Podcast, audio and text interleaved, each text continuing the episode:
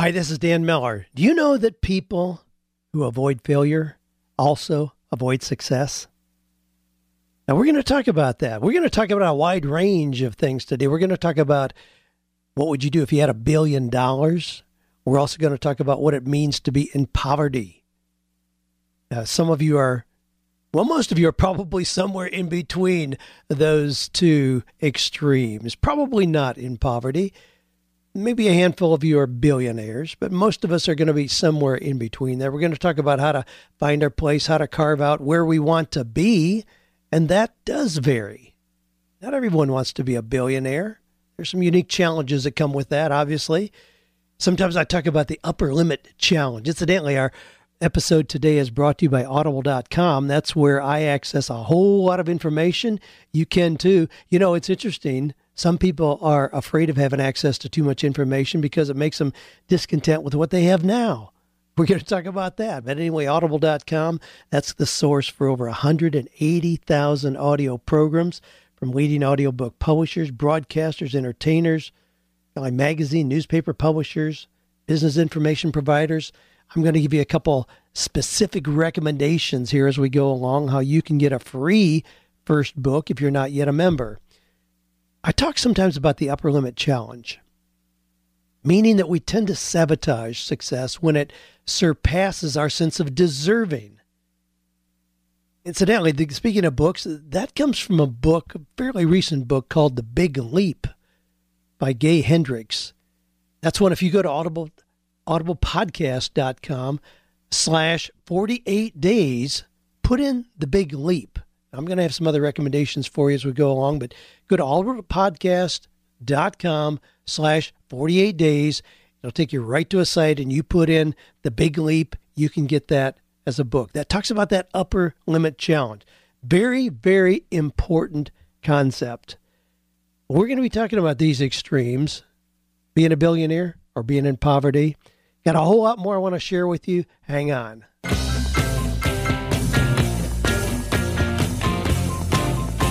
Do you love your work? Do you think it's possible? Well, you're about to find out.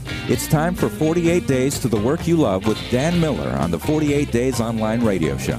Whether you need a professional tune up or a work overhaul, this is the program for you. Now, here's your host, Dan Miller. Well, here's some questions we're going to be covering. Dan, you're making me hate my job more. Would I be better off not listening to your podcast? And somebody says, I can't answer this question. What would you do every day if you had a billion dollars? Well, someone wants to know how do you look for a job in the same field without your boss finding out? Dan, it feels like I'm avoiding failure by not attempting to succeed. Dan, how can a podiatrist generate income outside of just seeing patients? Well, that gives you kind of a taste of what we're going to be dealing with here today because we've got a, a broad spectrum of things there. Hopefully, we'll get to most of that. Here's a quotation. This comes from Robert Kiyosaki. Now, you, you recognize him from Rich Dad Poor Dad, of course, a lot of other ancillary products from that. But he said, Winners are not afraid of losing, but losers are. Failure is part of the process of success. People who avoid failure also avoid success. Wow. Be careful if you keep trying to avoid failure because it's going to block you from success as well.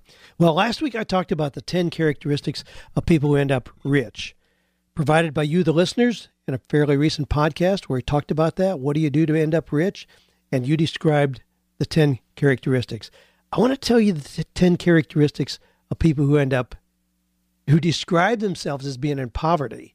Now, this is kind of a, a different approach but I want to describe to you that as well. Incidentally, we've got a new resource out there. I try to share something every week. If you text 48 days to 33444, you know, just go to your message program on your phone, start a new message, send it to 33444. If you put in the body of the text, just 48 days, our resource this week is going to give you seven tips from me on how to run a mastermind. That's a continued theme. We talk about how to run a mastermind, the power of a mastermind. I'm going to give you those tips. You, we're welcome to that. Now, last week I talked about characteristics of people who end up rich. And we certainly can contrast that with people who are in poverty. I mean, we feel bad for them. And what do we want to do when people are in poverty? I mean, what's the number one thing we all try to do?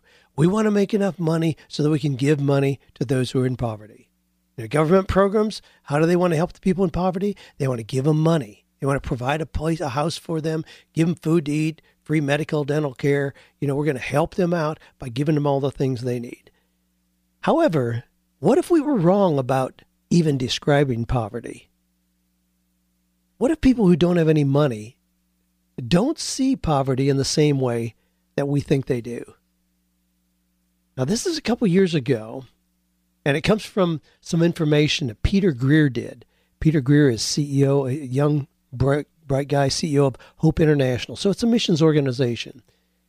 But incidentally, he, he wrote a, an ebook titled Stop Helping Us. And he also wrote a book called The Spiritual Dangers of Doing Good. Uh, both great resources for having a better understanding of what poverty is all about. But they talk to people in Rwanda they talk to people who are in one of the biggest ghettos in the world. Most of them live on less than $2 a day, and they ask them, How do you define poverty? Now, it would be easy for us to think, well, obviously, if they're on $2 a day, you know, that defines poverty.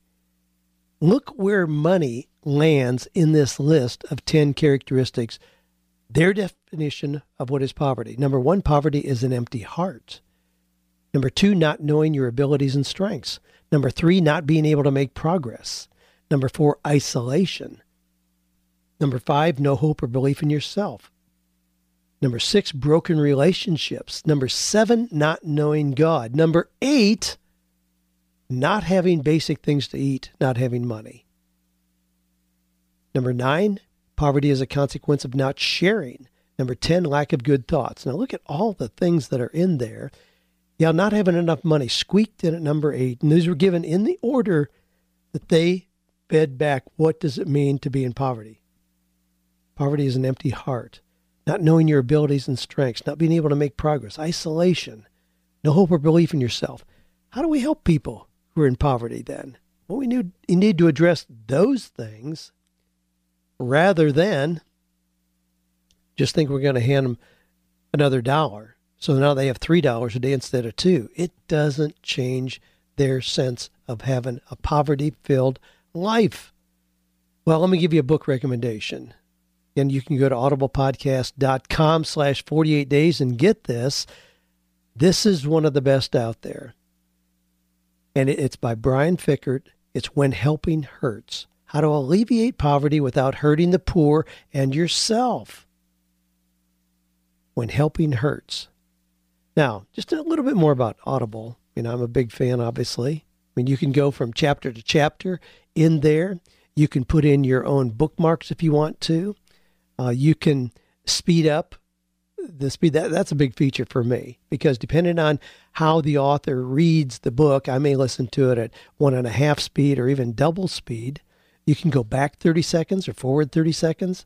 I mean, really cool things. I mean, it gives you all that control. So it's not just like you, you start it and you're stuck. You can put it in a sleep mode. You can pause and come right back to it. There are some podcasts I listen to that I go on and listen to something else or start my day, and I'll come back to it a couple days later and it picks up right where I left off. Just amazing technology. So check it out, audiblepodcast.com slash 48 days. Get started there. Now, a couple success stories, and then I want to get into some of these provocative questions that we've got. Craig says, uh, godponders.org. Now, that, again, godponders.org started as a blog that now is my home for speaking and teaching ministry as well. I was in full time parish youth ministry for 25 years and then was encouraged to spread out and speak to more groups. I've been building my business for two years now godponders.org. I started by working a full time outside job while working part time to grow this business. I'm now down to working a part time outside job and full time in growing the business. I open the next year to be full time in my own business, not working outside the home. Your podcast and book, as well as many other great resources. you've pointed me to are largely responsible. In the past year, I started a podcast, God Ponders Audio, finished my first book, Pondering God, and just launched my second ebook, Productivity Tools and Tips, which is a, which is free now on my godponders.org website. Website. Thanks, Dan. Well, thanks, Craig, for your story. Never get tired of hearing this kind of stories. Uh, Nathan West says, Dan, I hope you're doing well. I appreciate all that you're doing to encourage us to find or create meaningful work.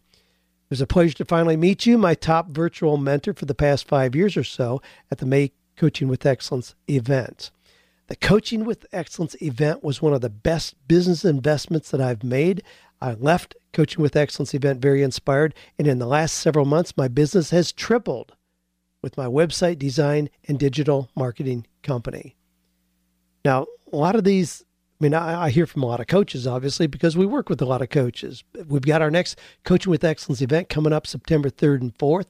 Uh, we're going to have some, well, I, I was going to say surprise surprises in there, but I, I never keep surprises well. I just tell people. But uh, Giovanna Ellison is going to be speaking there. She just spoke at a women's conference in California. She got four new clients before she left the room. Now that, that's the power of leveraging and providing people access to your message in multiple ways, which I want to talk about as well, like with a podiatrist that we have a question from today. But Giovanna speaks, and sh- people know that she is a coach. And before she left the room, she got four new coach or four new coaching clients. Her basic coaching three month package, seventy five hundred dollars. If you do the math on that, that's a cool $30,000. She's going to be speaking at Coaching with Excellence. So if you've already registered to attend, you're going to be delighted to meet her. She's a delightful lady. Um, and uh, is going to share some of her story, what's happened in the last year. It's been a year, just a little bit over a year. Actually, it's been about 15 months since she started coaching and her success will inspire you. Kent Julian is going to be there. He's got a brand new book, Affirm Yourself. He's agreed to give copies out to everybody who comes. I'm excited about that. Kent will talk about the things that he did as well. So you're going to be hearing from people who are doing it, not just theory from Dan Miller. You're going to be hearing from people who just started where you are and then went on. I, I did a, a couple other things there. I did an initial coaching session with one of our new mastery coaches yesterday. Uh, she just gave notice at what she calls her current oppressive, poisonous work environment. And her last day is going to be August 14th. So that's just a couple days away. Now, it's interesting to note that her current salary is $140,000. But she's walking away from that oppressive, poisonous work environment. Why? Because she's already created a plan. She has a significant emergency fund in place. She's already secured a consulting opportunity that's going to require about 10 hours a week, but it'll generate forty to $50,000 for her. So she's structuring her immediate plan for coaching to replace the missing $100,000. And she has a clear plan how she's going to do that. I mean, I love it when somebody has a dream, creates a plan, and then takes that massive action to bring it into reality. And I have no doubt that she's going to do exactly that. I talked to Sean yesterday, another one of our mastery coaching students just finishing up that certification program, he's found a ready opportunity to speak at primarily African American women's conferences. And there's a lot of them, a lot more than I realized. He gets opportunities, being African American himself, to go in and speak. He uh, talks about wealth, creating wealth, reducing consumption but he also coaches people to go deeper in that. And he's getting four or five clients every time he speaks. Last time he mentioned if you wanted to go to his website, they didn't allow him to sell books from the stage, but he told people they could go to his website and see the book that he was talking about, Wealth Shift. He sold 140 books uh, put a picture up on Facebook about he and his kids packaging those up to send them out. 140 books where people did go to his website, took the initiative to go there, ordered his book. $20, that's $2,800. The books cost him about two bucks a piece. That's $2,500 and $2,500 and more in pure profit. Those are the kind of things that people are doing out here, making it happen. Love those stories. Love the chance to share them here every week. Well, that's a category we call We Are the Champions. If you got a success story, we'd love to hear it. Go to 48days.com, click on the Ask Dan link. You'll see a little red starburst pop up there where you can share your success story or just shoot it to me directly 48 day or ask dan at 48days.com never get tired of those success stories coming in. Got a whole lot of them always in the can. You know sometimes people ask me about those. I, am delighted that somebody suggested sharing those a couple years ago because it's easy for me to come on the podcast and just read all the challenges that people are having. We want to address those, but as you re- realize now, we spend about a third of our time in the success category. I know those stories are inspiring. You sometimes know the people we're talking about. I give real names and places in there. So you can contact those people. You can talk to them about what they've done in the last year or two years. And that ought to be inspiring for you. But we'd love to hear those. And of course, Love to hear your upcoming stories. A lot of you are in the process working toward the point where you can send in your success story. Okay, let's go to some of the questions. Jacob says, I'm a financial analyst and a CPA. I'm good at it, and I actually like some parts of what I do. But I'm feeling pretty stuck in my current role, so I thought I'd use your book and website to jog my mind about what I really want to run to instead of running from. I can't answer three very important questions you ask, and it actually scares me. Number one, if you received $7 million inheritance tomorrow, what would you do? How would your life change?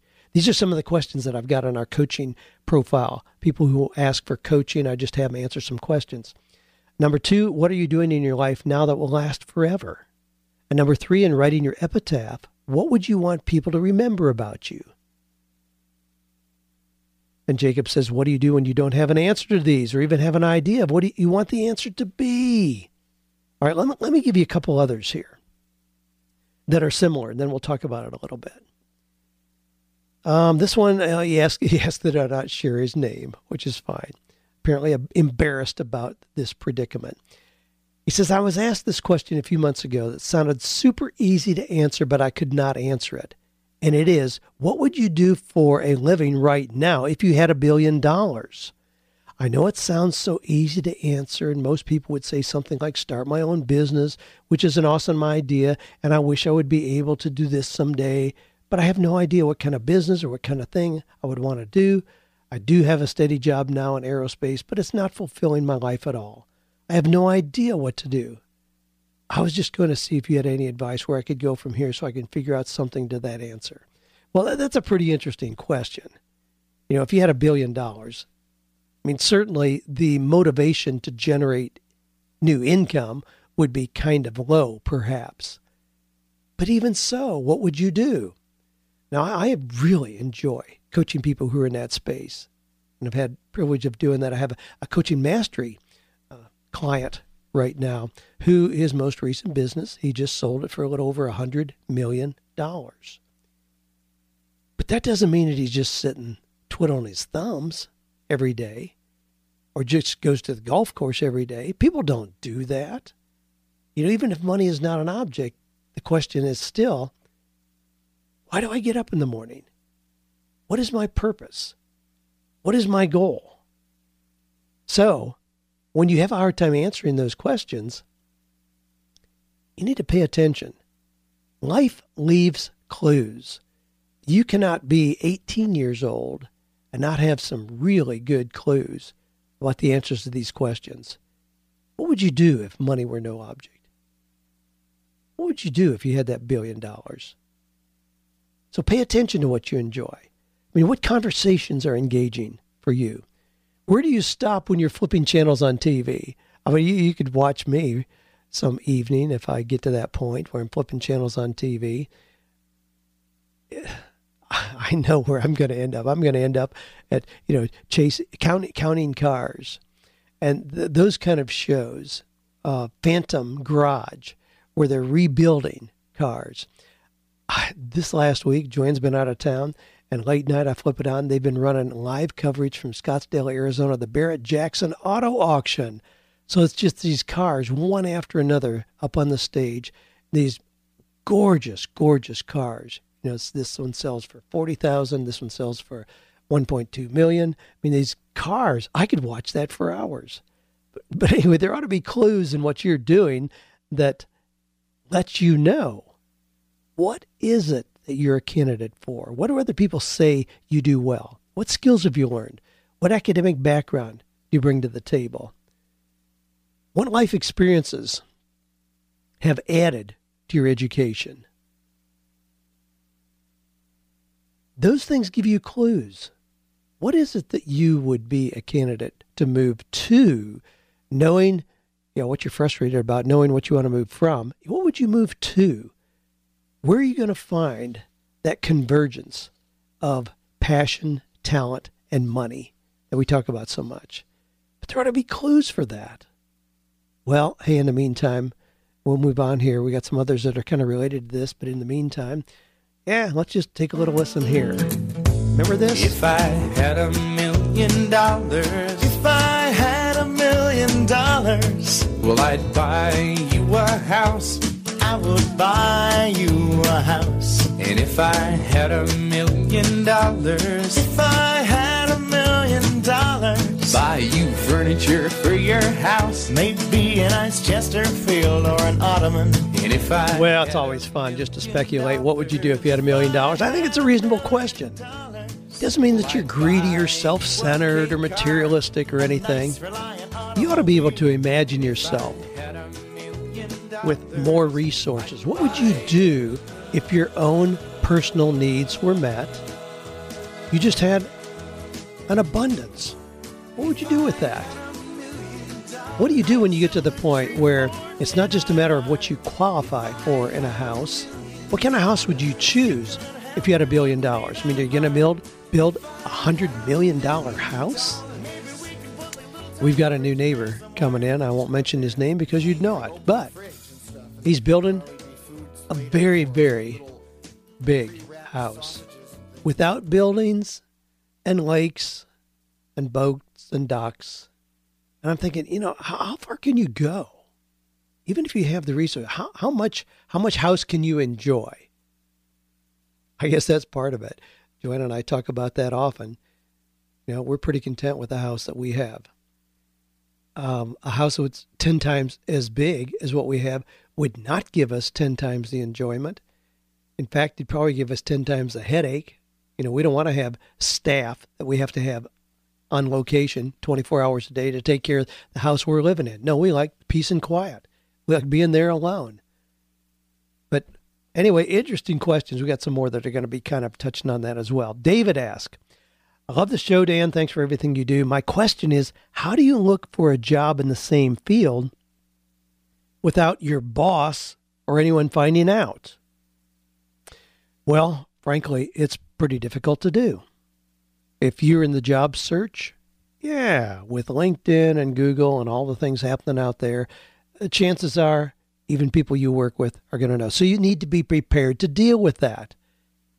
Just go ahead and do a great job search. And if the question comes up, be very open about it. Yeah, you know, I'm exploring opportunities. I want to make sure that I'm really using my skills in the best way possible.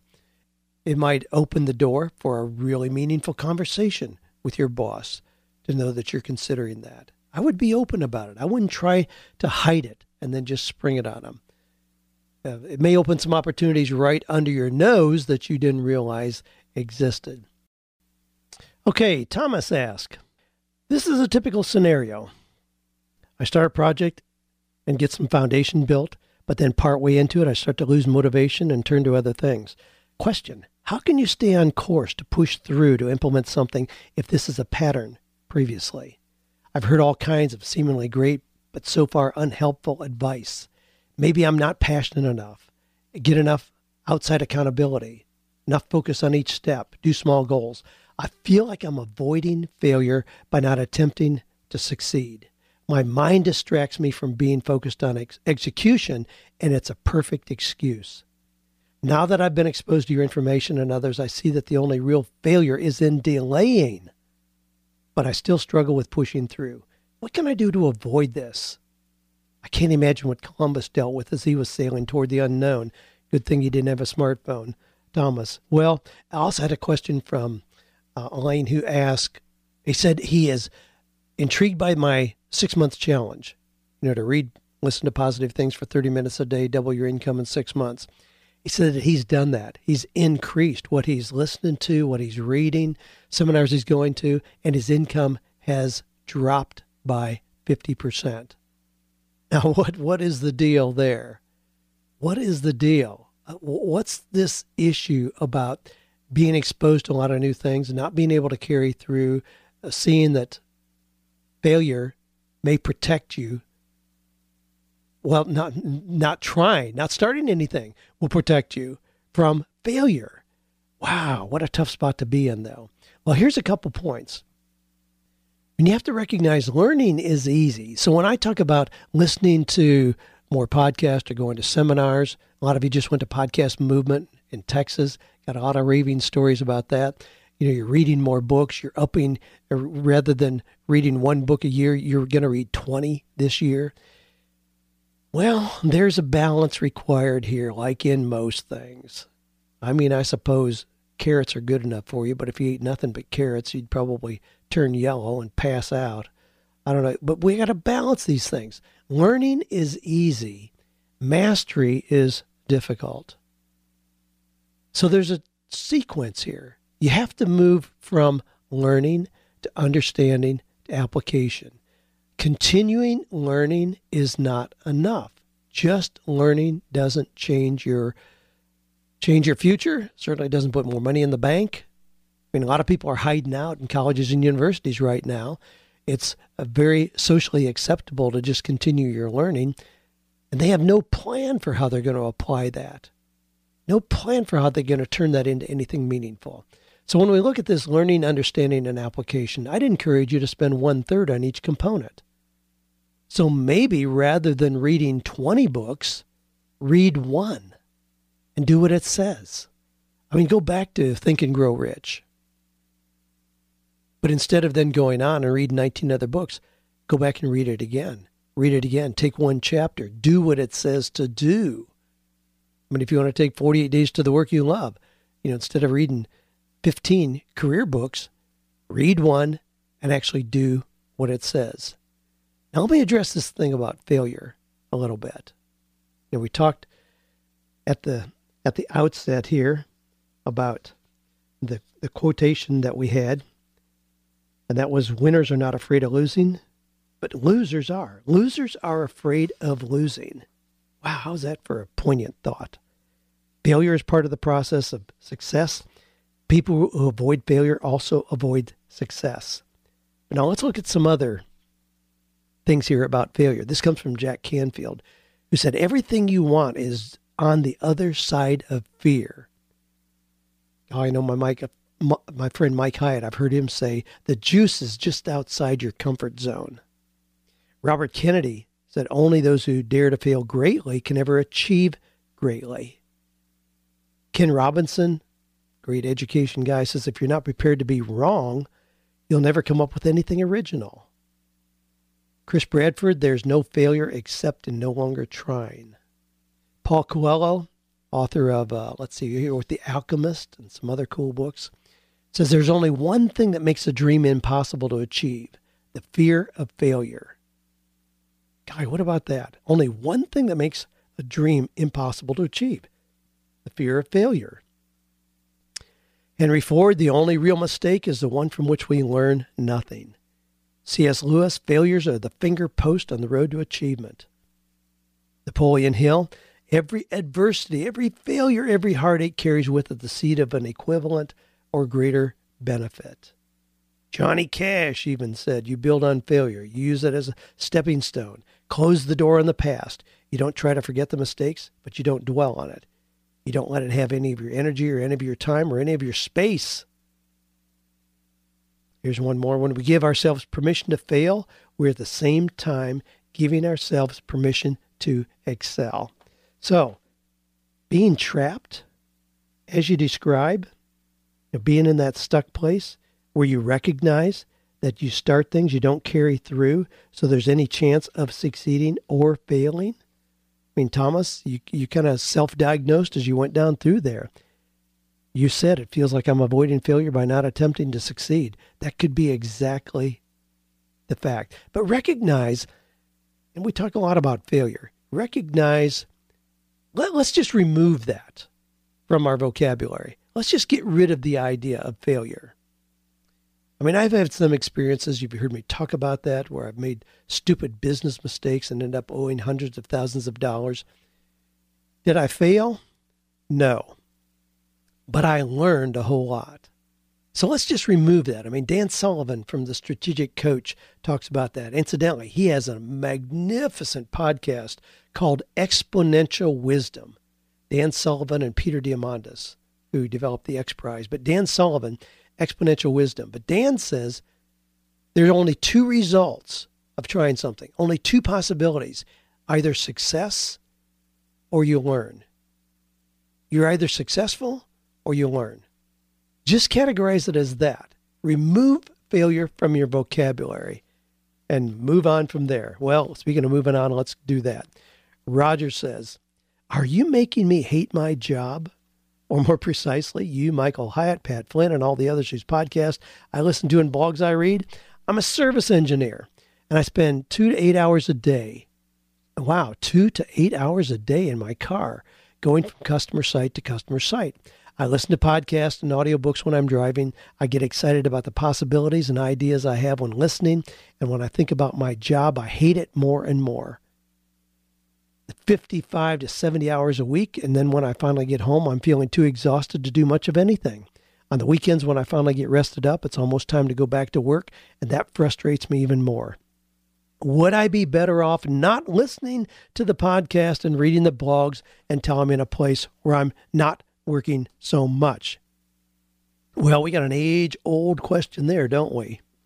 Is it better to know there's more out there or better to not know at all? I mean, there's truth to the old saying ignorance is bliss. And if you don't know some cars have power windows, then you're going to be pretty happy with the roll up kind. And if you don't know there's something better, you do tend to be content with what you have. I've just never been wired that way. I've always been drawn to those who are already very successful.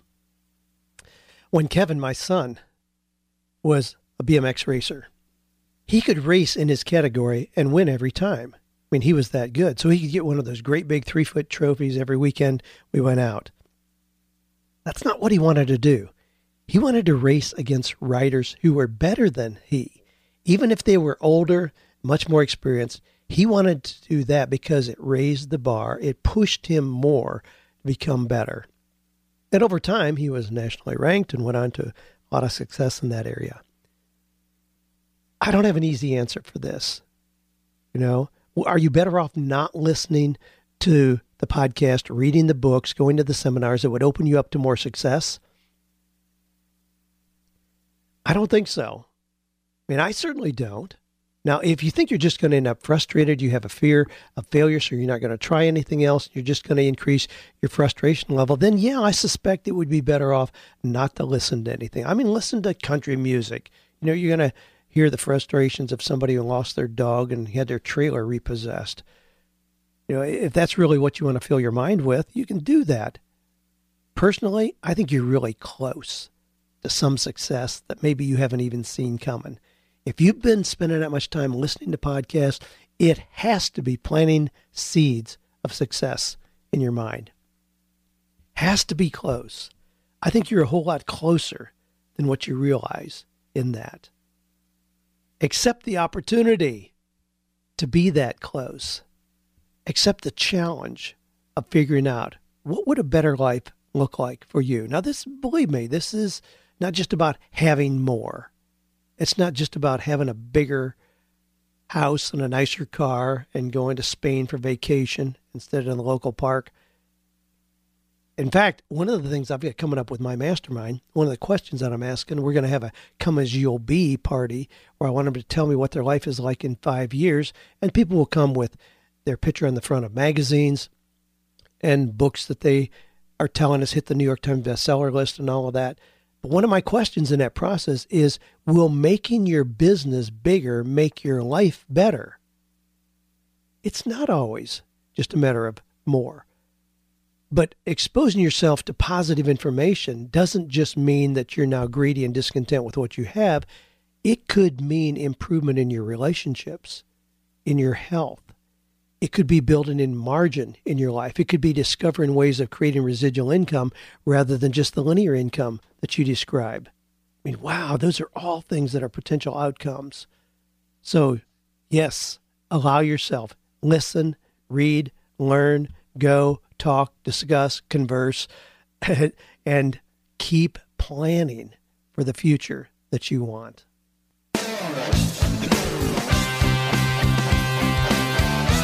Well, just a reminder there with this music. This is the 48 Days online radio show. You can, you're, you're hearing real life questions, obviously. I couldn't dream these up, believe me, but you're hearing real life questions from people just like you. So if you got one, I'd be delighted to integrate it into an upcoming show. Just go to the 48days.com site, click on Ask Dan, and you'll see an opportunity there to submit your question. Let's get a couple more. Jonathan says, Isn't it ironic that a library will lend out your book for only 21 days? Well, that's kind of funny. That is ironic. I guess you just have to compress the process. However, if you have the book, you can copy down the uh, the timeline schedule. You can get all the important points out of there, create your own 48, day, 48 days timeline. Of course, you can go to 48days.com slash worksheets and go right to the 48 days schedule and get that. The other thing you might consider investing in the book. I mean, you can go right now and get the brand new version, the 10th anniversary edition of 48 Days to the Work You Love, the Kindle version for $3.50. You can buy the most recent version before this, the one I updated in 2010, there are places you can buy that for 52 cents. So I'd suggest you make that big investment in yourself, get a hard copy so you can go back to it, refer to it again and again. All right, this comes from Dean from um, Greetings from Hawaii. He says, I really appreciate your work. I've used some of your books and resources. Thanks so very much. I'm a podiatrist, have a solo practice. I've heard you mention that you've worked with other medical professionals and wonder if there's a different pattern to developing other streams of income for the medical professional. As it is now, I don't know. I don't, as it is now, when I don't work, no income is generated. Yes, as is true for most professionals. Uh, the Lord has blessed our income. For that, I'm thankful. Additionally, I would like to develop a means of income separate or in addition to what is generated when I work with patients in my practice any insight in what others in the medical field do, although I have a lot of other areas of interest. Using my professional area seems most logical in attempting this. Thanks so very much for any insight you might offer. Well, Dean, great question. And as a podiatrist, yeah, you've been trained to create linear income. You see somebody, you help them with their foot problems, and you get paid for it, and then it's that ends, and you go on to the next one. Wow what a great area of intellectual property to be able to leverage. And yes, there are a whole lot of ways that you can do that. I did a quick search on Amazon. On Amazon, I put in foot problems. There are 16,176 books under the category foot problems. Now, what that tells us is there's a whole lot of interest in that area. So the fact that there's already a lot of information available is not a deterrent. It should be a motivator to you. When I wrote 48 Days to the Work You Love, I mean, you could walk at any bookstore and there's 75 books there on how to find a job, how to discover your passion, how to start a business. I mean, it wasn't like there was nothing available there. If there's nothing available, it may be because nobody cares. So don't be deterred by the fact that there's a whole lot of activity in your area of interest or expertise already. So there's 16,176 books that come up in Amazon under foot problems. But that gives us part of the solution to what you're asking. Rather than just seeing patient individually day after day, what could you do with the knowledge that's in between your own two ears? Now, here's some of the books that are there How to Doctor Your Feet Without the Doctor, The 10 Most Common Foot Problems, The Homemade Foot Spa, Feet of Endurance, How to Avoid Foot Problems When You're on Your Feet All Day, Every Woman's Guide to Foot Pain Relief, Problems in Podiatry and Dermatology, Fixing Your Feet, Preventive Maintenance and Treatments for Foot Problems of Runners, Hikers, and Adventure Racers. Uh, the Runner's Repair Manual, Complete Guide for Diagnosing and Treating Your Foot Problems. Reflexology manual, fixing your feet, prevention and treatment for athletes. Now, think about all the variety of things that are touched on there. You can have a really narrow segment. I mean, common foot problems of teenagers going through a growth spurt. I mean, I don't know, I'm just pulling that out of the air, but you could be that specific.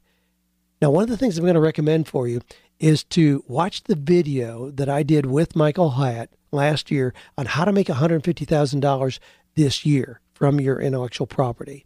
If you just go to michaelhyatt.com and put in Dan Miller in the search bar, it's going to be the first thing that comes up because that video went viral. It's been watched a whole lot of times. I had a pastor last week tell me that he's wanting to leave his post and he has watched that video from front to end 12 times now. But now here's the kind of things that you can do to take your intellectual capital and start generating income aside from when you're seeing patients and frankly when you're sleeping. I mean, I use the acronym I'm pretty pretty fond of Swiss dollars. Sales while I sleep soundly. So take what you know about being a podiatrist. You can create books, ebooks. Uh, you can distribute other people's books, not even ones that you wrote yourself, but that have content. So you become a resource for people who are having foot problems. You can republish content that's in the public domain. I've done a lot of that. Things like Acres of Diamonds, the public domain, I republish it.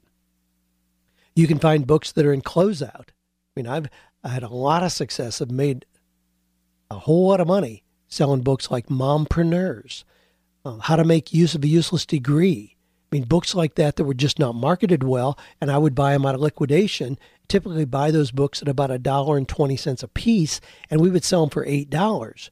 Well, that's more margin that I get as a royalty when a book of my own is sold, like in Barnes and Noble or on Amazon. So you can do a lot of that. You you might have uh, seminars. You could have a twice a year seminar on foot problems. You can get affiliate fees from providers of foot care products if you have a site just by linking to those other resources that people can get. You could do an audio program, have an instructional manual. You might develop a cream of your own that you brand and license. I mean, I've got several clients that have done that with very similar kind of things. Uh, there's one client I've got that has a company that developed a product, and it really is for healing wounds on pets. Now, the reason it's for pets is because it's a very complicated procedure to get FDA approval to be used on humans. But you know what? A whole lot of humans use those products will order month after month. I mean, they use them for you know burns, for wounds, for hemorrhoids, for all kinds of things. And it really it says right on it that it's for dogs and cats. But it's a product, and he's doing extremely well with that. Well, those are the kind of things you can do. Well, a couple others. Lydia is Lydia from um, says Please allow me to introduce us to you. We are from Baotou City in Inner Mongolia in China. Recently, my husband, I'll read it like she wrote it. Obviously, English is not her first language, but recently, my husband, well, I'll just kind of paraphrase. We're reading your book, 48 Days to the Work You Love. He likes it very much, thinks he needs a new life. Uh, since 2010, we're back in my hometown. Before that, we were in Shanghai. Since we came back, many things have changed. He's been working in a local church, and last year we both got the National Secondary Psychological Consultant Certificate, which means we can open a counseling center. But we have a little expertise, and would you want to change to a new life? Could you give us some suggestions? Well, Lydia, thanks for your thanks for your um, question there, and it sounds like you guys are committed, taking action, and ready to go you can start the the neat thing about counseling or coaching is you can start without having a lot of big initial expense. If you want a place outside your home to do that, now a lot of our coaches do phone coaching, so they don't even need a specific place. And a lot of them who do more than phone coaching meet people at Starbucks or a local restaurant or a park to do their coaching. If you need more than that, I had an executive suite program when I first started out. It cost me, I believe it was $80 a month. Now, that's been a long time ago. But with that, it gave me, I think it was 10 hours a week, access to a beautiful office where I could meet people. Also, gave me access to their conference room. So it's just an executive suite program. It's kind of a office sharing program. So you could do that. And certainly, if you needed to lease an office, uh, you might even, if your husband's working for a church and you're going to start a counseling program, you might be surprised at the church just allowing you to use an office there. We We have a lot of coaches who have done exactly that, where they didn't go out and lease something on their own, but they just had an arrangement that they would give a discounted rate to church members to do the counseling needed there. And they also used that then for other clients that they had. Okay, let me grab one more here. And that one is going to be Okay, I'm gonna I'm gonna just take a short one. Diane says, I have your book 48 Days. It's helped me tremendously in the past. I know I feel that at my age of 59, trying to rework my resume is becoming a real challenge. I've been on your site for about two hours now. I've read and noted thoughts and areas that jumped out at me. I've been doing online applications, which I hate because if I'm correct, the company you're applying to has another source that your application is going to. And anyway, her question is, you know, how do you get through these online sites with a, uh, an application or a resume? Some don't even let you attach your resume. And if they do, do they actually see your full resume? Well, Diane, thanks for your question. I appreciate what you're confronted with at 59 to go through this, but there are a whole lot of things that you describe here that just aren't effective methods for a job search. You don't want to just fill out online job applications and submit resumes. That's a really poor job search process. And you're going to be convinced in that period of time that nobody's hiring. Go back to the section in 48 Days to the Work You Love where I talk about the job search and how to do that. How to identify, not a million companies, but how to identify 30 to 40 companies that would be good target connections for you, good prospects for what it is you want to do, where you make the contact with them, not going through their online application process at all but find out who is a decision maker in that company. And that's easy to find. Call the company, stop by, go online with Hoover's, other business directories. Send your communication directly to that person with the physical letter. Then follow up with a cover letter and resume. Then do a phone follow up. That is still a proven process that's getting results for a whole lot of people out there and leads to the stories that I've got in the new version of 48 Days where somebody got six job offers in 10 days, all those kind of things. Those cool things are in there. Well, keep in mind some of the things that we covered today. Covered a whole lot. If you want to be a billionaire, fantastic. What would you do if you were a billionaire? How would you spend your time? Well, we talked about that and more. What would you do if you were in poverty? How would you get out of that? If you're somewhere in between, you want to elevate where you are now, what are you doing? Are you avoiding failure so that you don't risk what you have now? Well, in doing so, you're going to be locking yourself off from the biggest opportunities for success that you could possibly have. Don't get trapped there. You know the routine. Hey, thanks for being part of this community where we, in fact, are finding or creating work that is meaningful, purposeful, and profitable. Profitable on your terms. You can decide what that means for you. There are no no boundaries, no barriers, no obstacles. You're in the driver's seat. Keep me posted on what your progress is. Have a great week. The clock is ticking, so don't delay. It's gonna take your whole heart.